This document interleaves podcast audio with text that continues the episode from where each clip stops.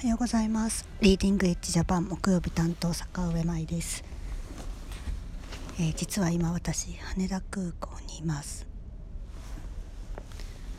私空港ってものすごく好きであのー、飛行機が行き交うのを見たりとか、えー、人々がなんかこうどこに行くんだろうっていうのを想像したりとか実際ワクワクしてる顔とか見るのがなんかとっても好きでパワースポットの一つかなと思ってます。はい。海外海外言ってますけど今回は全然国内出張です。はい。そんなことはさておきえっ、ー、とリーディングエッジジャパンの活動に関してこの1週間で、えー、いろんなメンバーが話して新興国に、えー、プロダクトとかサービス日本のものを広げていこうっていう活動だっていうことが、えー、浸透してきたんじゃないかなって思っています。それで、えーと今回はそのプロダクトを海外に広げるっていうことの可能性について、えー、話したいなと思っています。えっとまあ海外に行くことが何で好きかっていうのを前回も話したんですけれども、まあ、自分の視野が広がるっていうのがまず大きな第一つの第第一一の理由なんですけれどもそれって、えーと国が違えば視野がその分広がる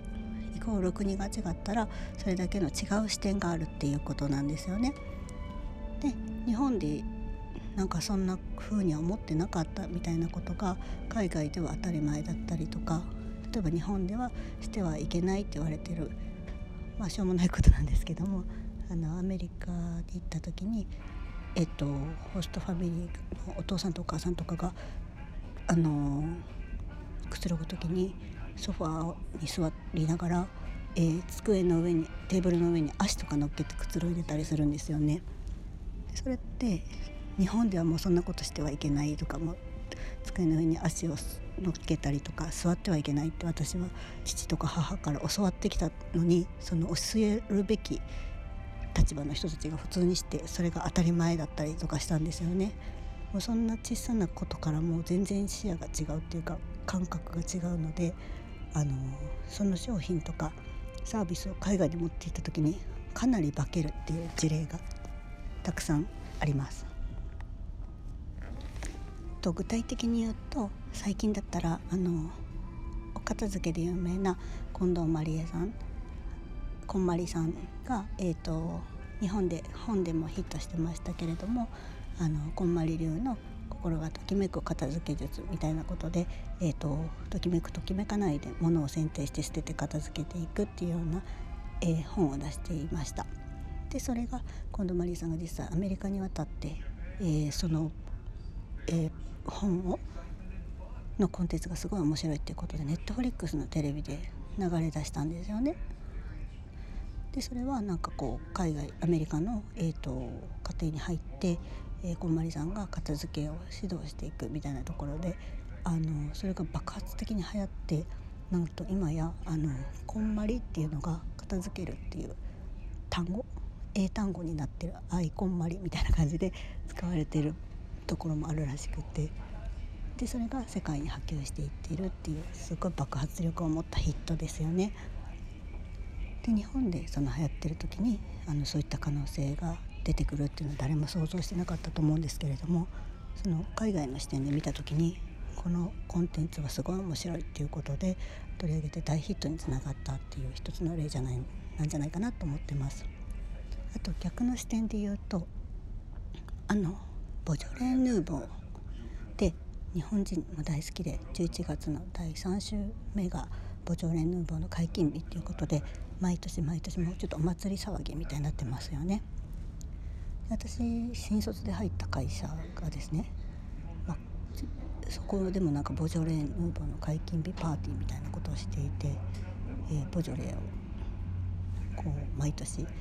あの会社で買ってそれをなんか祝うみたいなこともやってたようなぐらいなんかこうちょっと一種お祭り騒ぎをしてるんですけれどもフランス人に言わせたらボジョレ・ヌーボーなんてこの新しいワイン深みのないワイン飲まないよってことなんですよね。でフランスでそんななんかこう全然日の目を浴びてなかったプロダクトじゃないですか。でそれをと日本のサントリーの、えー、その輸入してる人だったと思うんですけども担当の人が日本のワイン市場サントリーでそのバジェット持ってやってるのであの縮小傾向だったところにどうしたらいいかなっていうことでそのボジョレ・ヌーボーの解禁日っていうのを作って、えー、お祝いさお祭り騒ぎにしちゃおうってことででそれがあの日本の新しいもの好きとか初物大好きな、えー、日本人の感覚とマッチしてボジョレ・ヌーボーっていうのがすごい大ヒット。毎年毎年も解禁日になったら受注して予約してであのみんなで飲むっていうのが、まあ、そのスタンダードになっているくらいもうすっごいコンテナでドバドバ運ぶような状態になってるんですよね。でもそれってあのそのプロダクトをその違う国の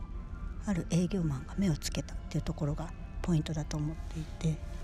フランスでずっとなんかまあ棚にはスーパーには並んでるらしいんですけどあボジョレーネぐらいのものが他の国の視点で見たらその国の、えー、ニーズにマッチしていてそれを、えーと、起点にいろんな可能性が広がったっていう一つのいい事例なんじゃないかなと思ってます。で日本の今なんかこう日本人ってこう真面目なところがあるから日本で売れてなくちゃ世界で売れるわけねえみたいなそういう考え方もあると思うんですけれども私はもう全然そんなことないと思ってましてところ変われば目線が変わり、えー、視点も変わりニーズも変わるっていう事例がたくさんあるので日本の市場で今あんまり広がってないものとかあの地方のいいものだったりとかなんかこうすっごいあの日の目を浴びてないんだけどこれどうにかならないかなみたいなものとかももう何ていうか紹介ベースでどんどん海外の人に見ていってもらいたいなと思ってるんです。そしたらそっちの目線で言ったらその可能性って日本での今こうやってプロモートしている可能性の何百倍もの可能性を秘めていてどっかで爆発したりとか、まあ、爆発しなくともニーズがあってその国で売れたりとかすることってあると思っています。それでまあそれを持っていく場所っていうのも大切と思っていましてもうすでに日本のものが溢れてるような地域であの戦ってもですねあのなんだろうちょっと埋もれてしまう可能性があるので